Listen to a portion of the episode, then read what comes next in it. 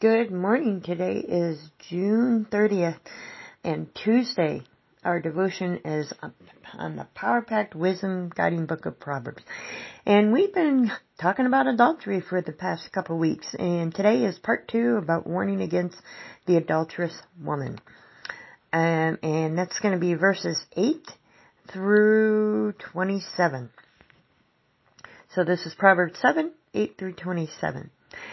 And he was going down the street near her corner, walking along in the direction of her house as twilight, as the day was fading, as the dark of night set in.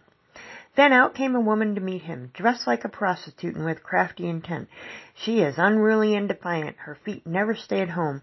Now in the street, now in the squares, at every corner she lurks. She took hold of him and kissed him, and with a brazen face she said, Today I fulfilled my vows, and I have food for my fellowship offering at home. So I came out to meet you, and I have looked for you, and have found you. I have covered my bed with colored linens from Egypt. I have perfumed my bed with myrrh, aloes, and cinnamon. Come, let's drink deeply of love till morning. Let's enjoy ourselves with love. My husband is not at home. He's gone on a long journey. He took his purse filled with money and he will not be home till full moon.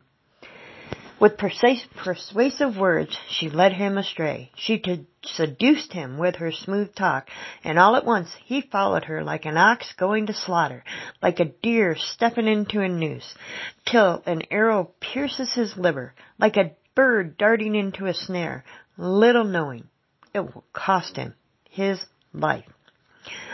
Whew. Now then, my sons, listen to me. Pay attention to what I say. Do not let your heart turn to her ways or stray into her paths.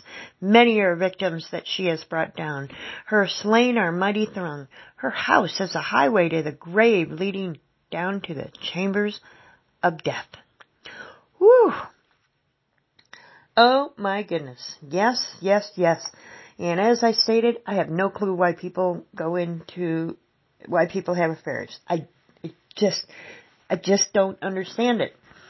Um, it, it, just opens up a can of worms, and like it clearly says here, it's going to take you to your death. It's a highway to the grave, leading to the chambers of death. Whew. All right, powerful stuff here. Read through it yourself. Ask the Lord to give you wisdom. And remember, you are who God says you are. Have an awesome day.